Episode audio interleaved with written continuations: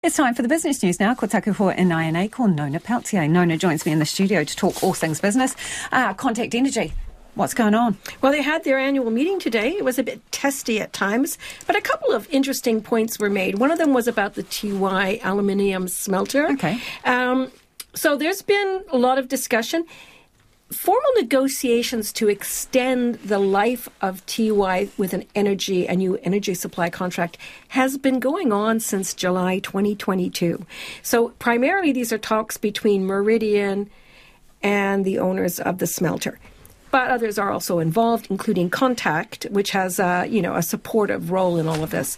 They're saying, look, it's time to move on. It would be a travesty, the chair said, if uh, if it doesn't go through. I mean, we need this. That's what they're saying. They're saying uh, not only because it's good for the economy and it's good for the Southland economy, but it's also important as a uh, as a lever during dry year. Uh, dry years when hydro development or hydro storage lakes are not uh, what they should be. That means that Tiwai could uh, scale back its production, turn things down so that there's more energy available into the system.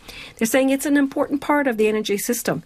And uh, they were also saying that the Onslow project, Lake Onslow, that's a storage battery lake, that's been scrapped uh, according to the incoming government. And they were in praise of that. They said there's much better things to spend, what, 15, between 15 and 23 billion dollars on. There are more innovative ideas. And so, yeah, it was kind of an interesting um, result from that point of view.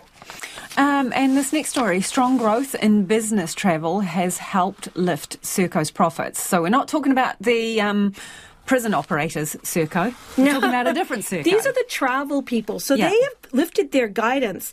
Uh, they're saying that their uh, company is doing really well uh, because of uh, growth in business travel. So there's a lot of uh, companies that, you know, we thought that they might scale back, but they didn't. So business growth is still really strong. They are finding that the demand is there. And so when we talked about, you know, Zooming and all this other idea that happened during COVID that businesses would scale back on travel, it hasn't happened, in fact. So there you go.